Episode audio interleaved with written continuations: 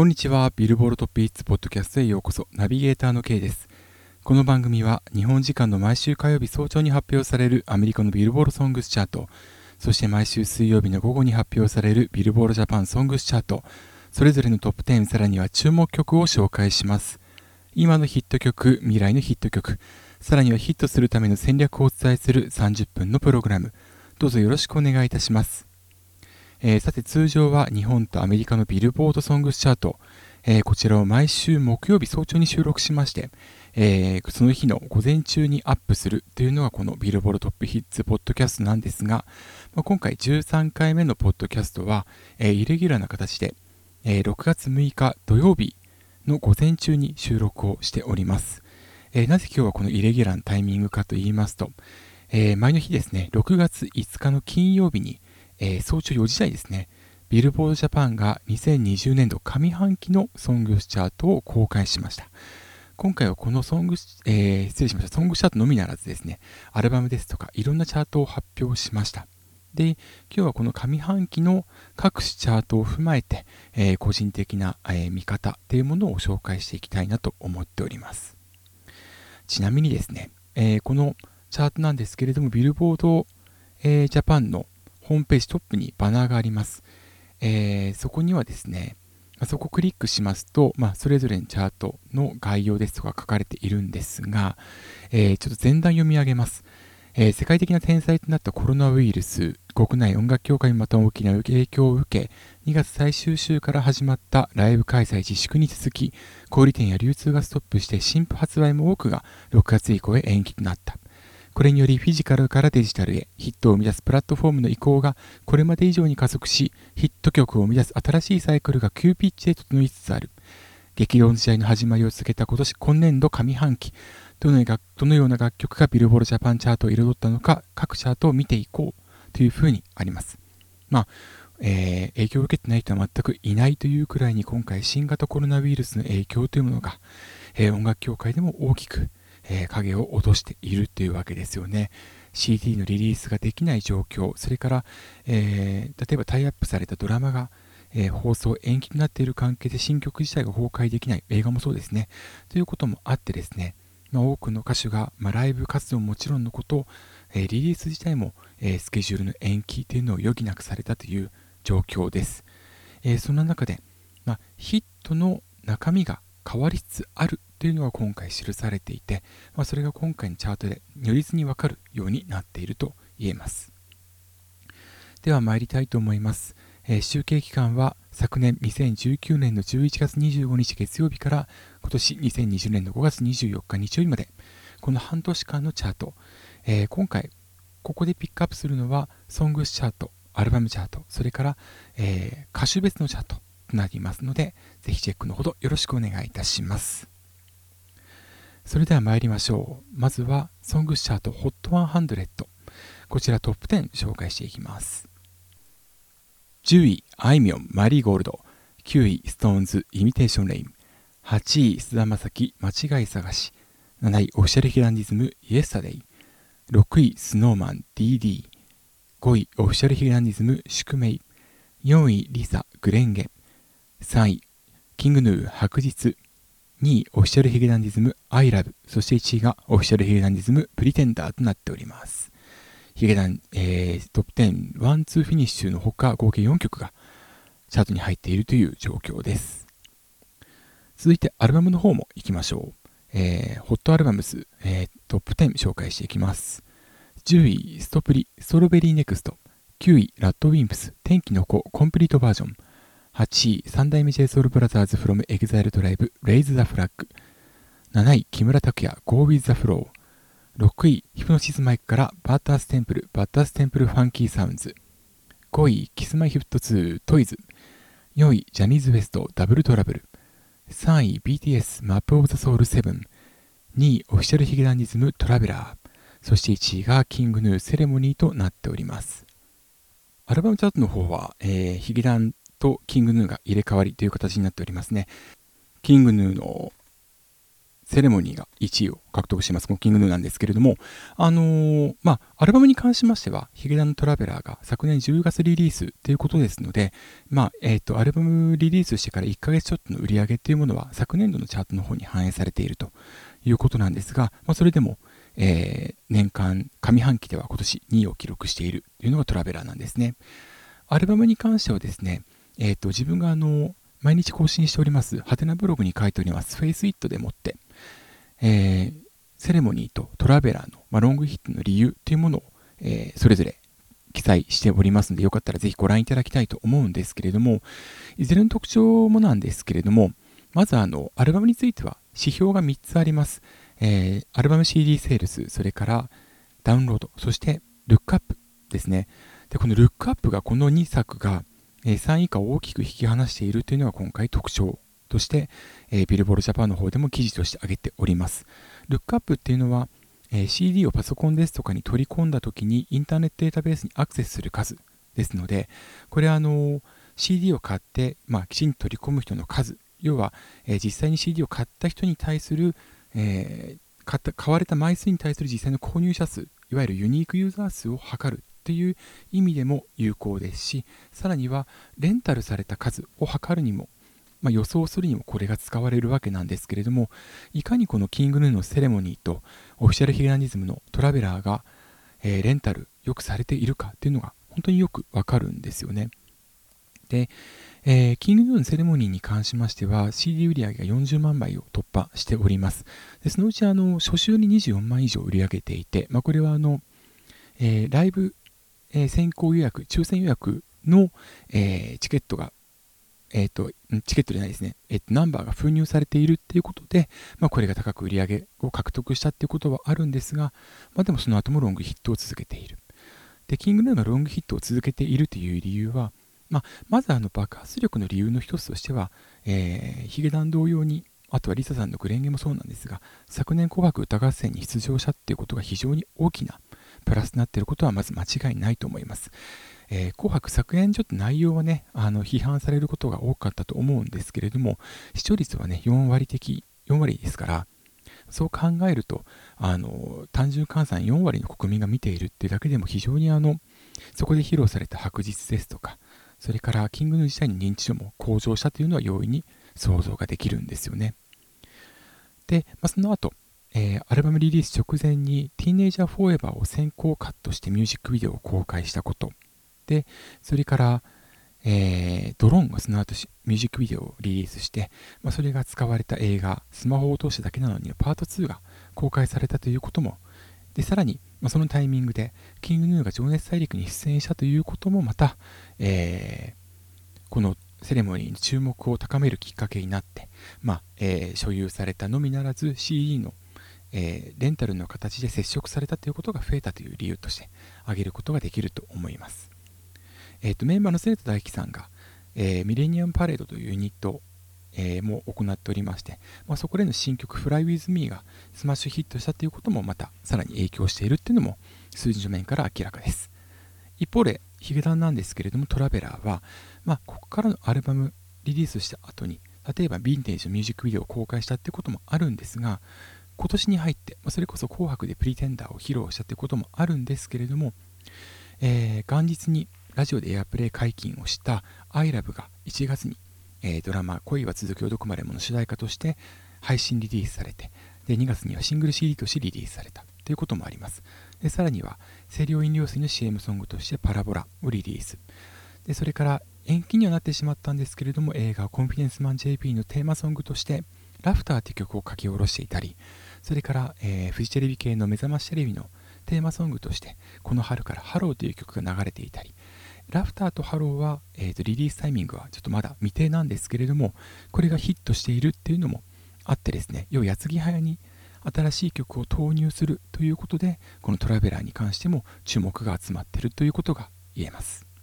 はい、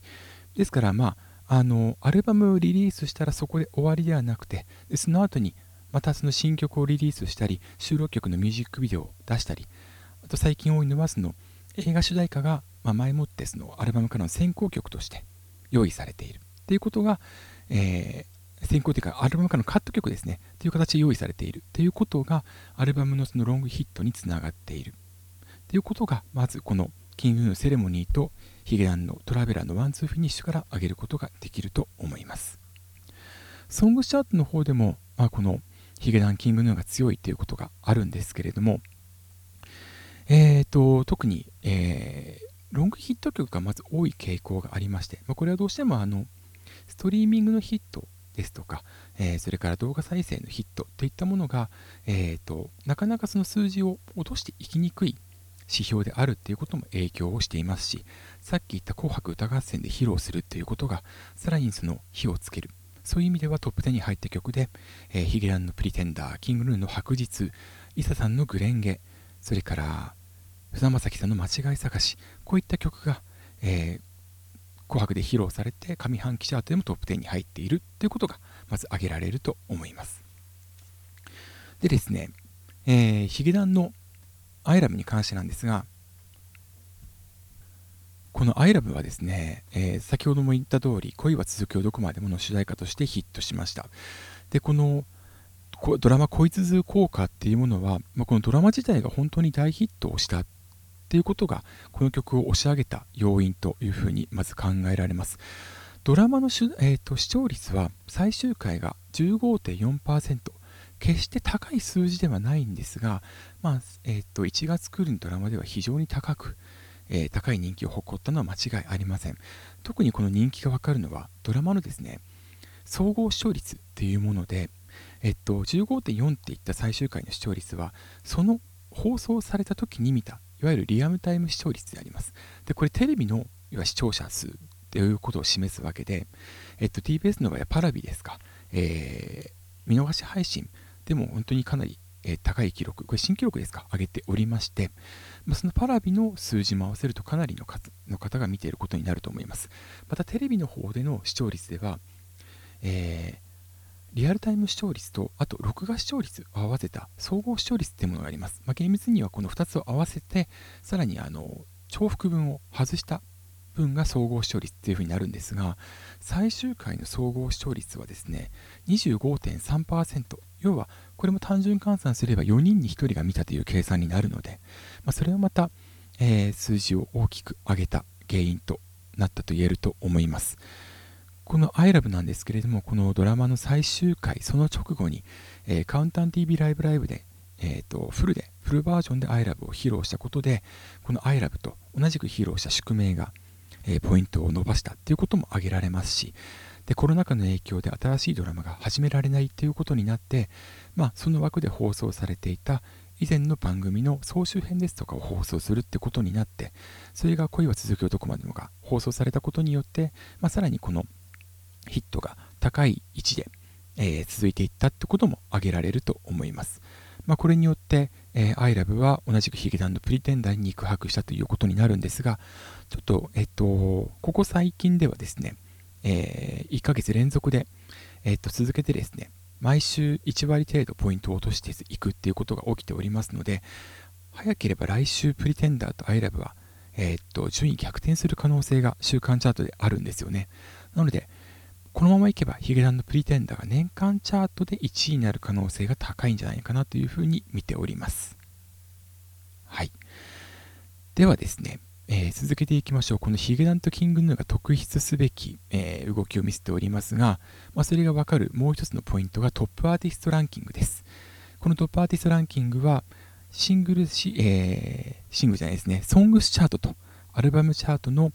それぞれの指標、ソングスチャートは今カラオケがコロナ禍の影響で集計取りやめになっていますけれども、えー、その取りやめになる分も含めて8指標ですね。それからアルバムチャートは3指標ありますけれども、この指標のすべ、て達した状態で、えー、それぞれのアーティストの勢いがどれだけあるかということを上位20強出しております。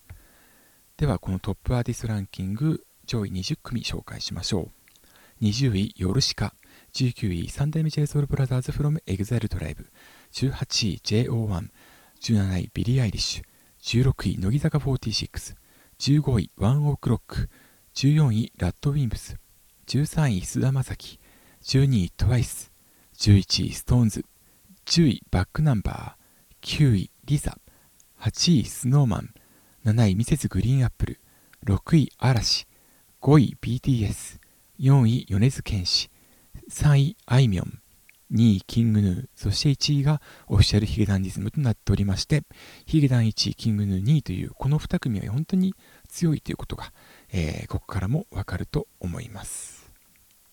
でちなみになんですけれどもえっ、ー、とこの上位、えー、20組ですねに関してなんですがあの、それぞれの指標の順位というものもビルボールジャパンの方では公開されております。でですねえっとこのトップアーティストランキングの上位20組中で、えー、ストリーミングと動画再生というこれら接触指標群と呼んでますけれどもこの接触指標群でトップ10入りしたのは9組いますでこれですねえっと、他の指標で 9, 組、えっと、9組ランクインしたのがダウンロードですので、この3つの指標が、最多になるわけですね。だからいかにデジタルで強い歌手というものが、えー、上位に登場しているのか、まあ、特に接触指標群が高い歌手が上がってきているっていうことが、ここからよくわかると思います。で、その点でいきますと、えっと、今回、ソングスチャートでもトップ10入りしていて、まあ、えー、トップ10している曲で、それからトップアーティストランキングでも20位以内に入っている2組、えー、ソングチャートではイミテーションレインが9位となっている SixTONES それから、えー、DD が6位になっている SnowMan 要はジャニーズ事務所の、えー、所属歌手2組。今年の1月にえー、デビューした。メジャーデビューしたっていうこの2組が、えー、非常に高い地位に来てるんですけれどもいかんせんこの2組、えー、ジャニーズをデジタルに放つ新世代っていうキャッチフレーズで、えっと、まあ、売り込んでいるわけなんですが、しかしこれ蓋を開けてみると、未だにダウンロードも、えー、それからサブスク再生に基づくストリーミング指標もポイントが加算されていません。それから YouTube に関しては、えー、ショートバージョンであるっていうことで、えー、そんなに高い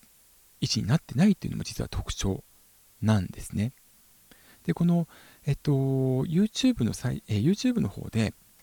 ショートバージョンであるがために再生回数そんな伸びてないっていうのはリサさんのグレンゲも実は該当しまして、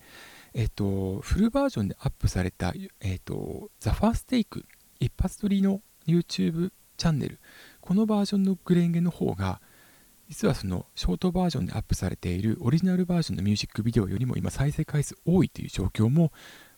その要するにショートバージョンで上がったミュージックビデオの再生回数がそんなに多くないっていうことを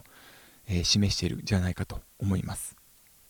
で、DD もイミテーションレインもすでに、えー、ソングスチャート、週間チャートにおいては、その動画再生指標は、えー、に入っていないという状況もありますので、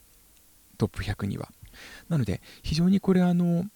いかにそのフィジカルだけで大きく稼いだかというのことが分かります。ただ、一方で、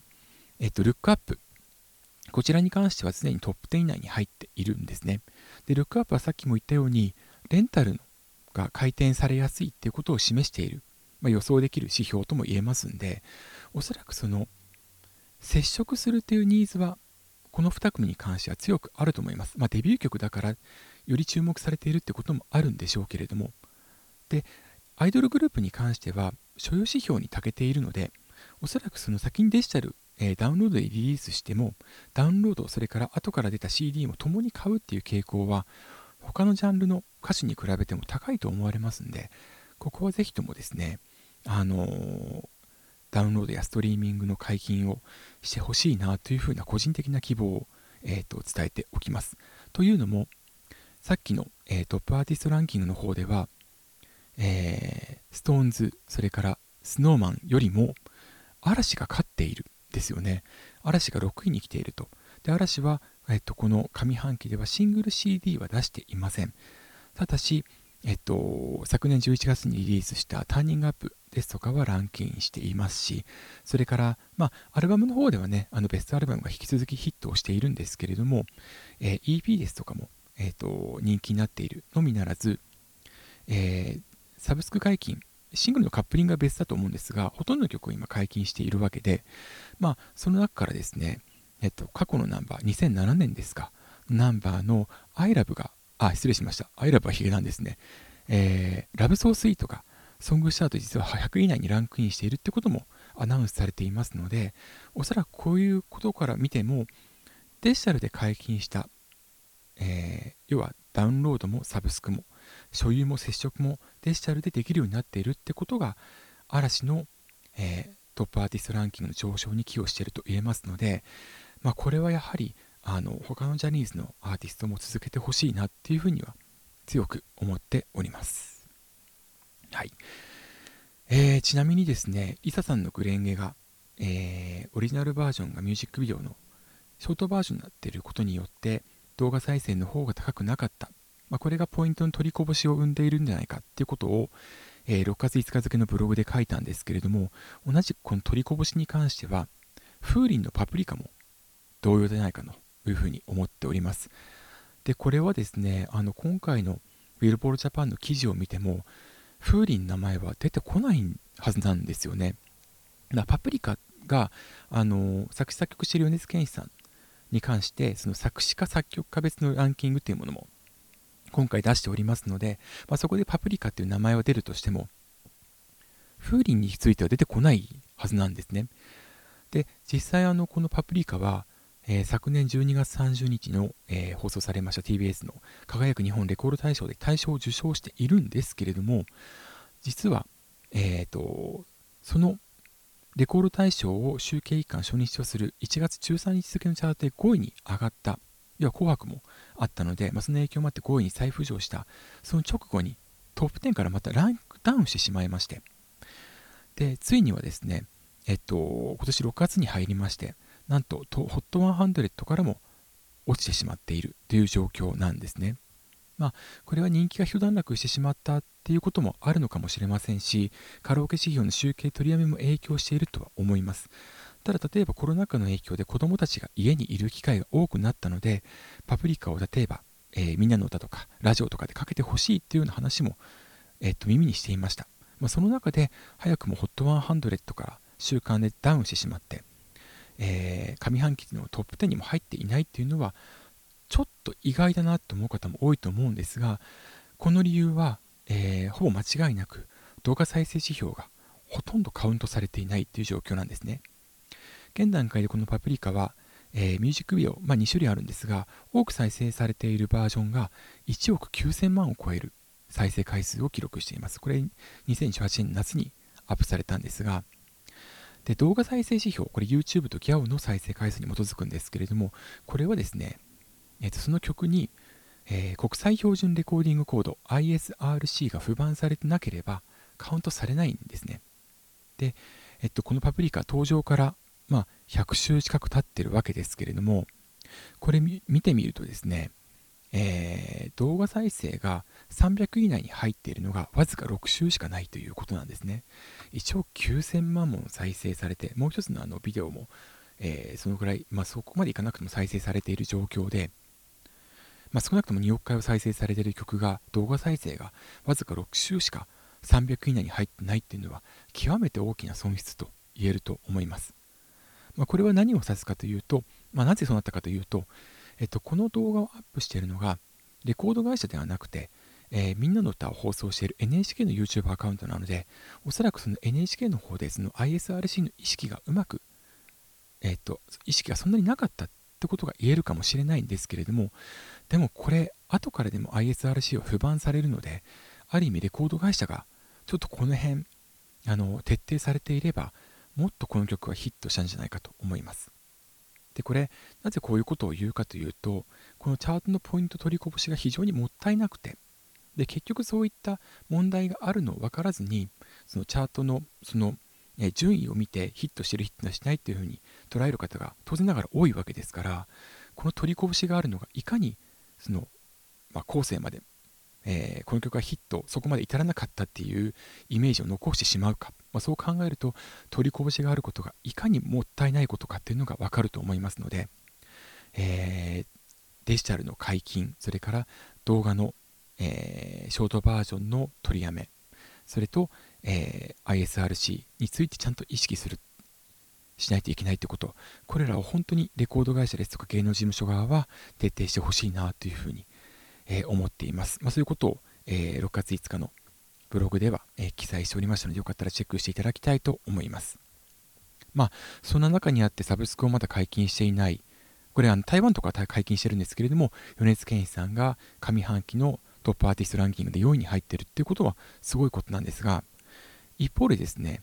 えっと、確かシングル CD をリリースしていない、アルバムも、えっと、この期間リリースしていないミセスグリーンアップルが7位に入っているっていうのが、これ本当にあの、すごいことでして、ミセスグリーンアップルは、えっと、トップアーティストランキング、各指標で見てみると、実は、えっと、CD セールスは100位以内に入っていないんですね。ラジオもそうです。要はこの時期に新曲っていうのがほとんど出てなかったってことを意味するんですが、実はストリーミングが4位、えー、動画再生が11位、ダウンロード12位というふうになっております。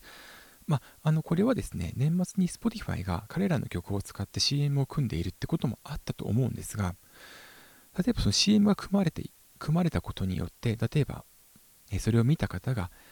えー、ミセスの曲を検索したりとか、それからミセスのえー、SNS に飛んでいって、まあ、そこからそのサブスクサービスとか、えー、ダウンロードとかいったデジタルの方に、え、移行していくっていうことが流れができているからこそこういう順位になったんじゃないかと思われますので、まあ、今度ですねベストアルバムリリースするってこともあってアーティストランキングの方で、えー、ミセスグリーンアップル伸びていくんじゃないのかなというふうに捉えておりますが要は、えっと、そういったねえっとデジタルを用意するっていうことは検索してたどり着いた方に、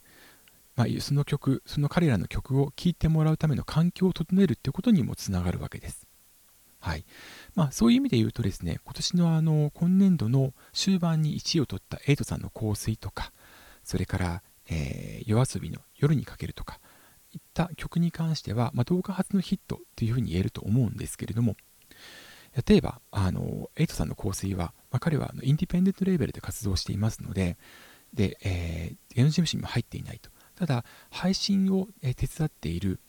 えー、サービスであるチューンコアジャパンが、例えば、えー、Spotify のプレイリストに入ったらアナウンスをしたりとかするっていうことを徹底して行っているので、ちゃんとその、瑛人さんを調べてたどり着いた方が、えー、サブスクサービスですとか動画再生ですとか、それからダウンロードにアクセスしやすい環境をまあ、瑛人さんに代わって TuneCore Japan が作っているということが挙げられます。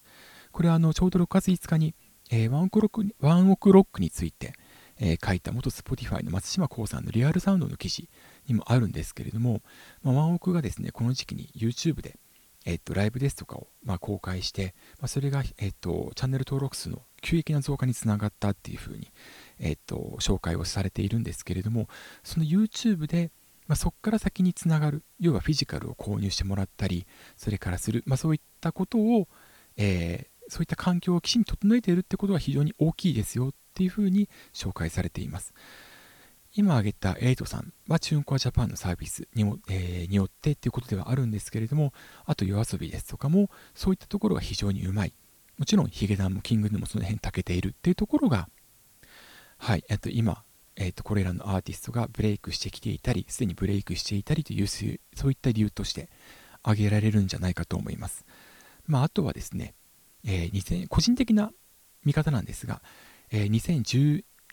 年度の後半にメジャーデビューを果たした方にとってはもうその段階でサブスクがもう最初からもう規定路線としてあるので、まあ、それをあの当然使うという契約形態になってるんじゃないかなとでそれがうまくえー、今のヒットにつながっていったんじゃないのかなというふうに思いますので、まだサブスク未解禁な歌手だったり、それから芸能事務所だったりは、ぜひともこれを機にデジタルですとか、えー、考えていただけたら嬉しいななんて思っております。まあ、そういったのが、今回のチャートから、特にトップアーティストランキングからはっきりと見て取れたと思いますので、えー、ぜひともですね、この、えー、指標別のアーティストランキング、チェックすることをお勧めしたいと思います。というわけでいかがだったでしょうか？えっと、このビルボールジャパンの上半各種チャート、ビルボールジャパンのホームページトップにバナーがあります。えー、ヒゲダンとキングヌーのバナーありますので、そこをクリックしてチェックしてください。それからそれに対する事件に関しては、えー、昨日、今日のハテナブログの、えー、自分のブログ、FaceIt でも書いております。こちらもぜひチェックしてください。それからビルボルトピーツのポッドキャストなんですけれども、毎週木曜日にアップして、基本的にはアップしております。日本とアメリカの最新チャート紹介していきますので、こちらもぜひチェックのほど引き続きよろしくお願いします。えー、さらに毎週日曜夕方5時から弘前市の FM アップルウェーブでわがままウェービー作るという番組担当しております。こちらもチェックよろしくお願いします。以上、駆け足でお送りしました。上半期チャートを紹介したビルボールトップヒッツでした。お相手は私、K でした。それではまた。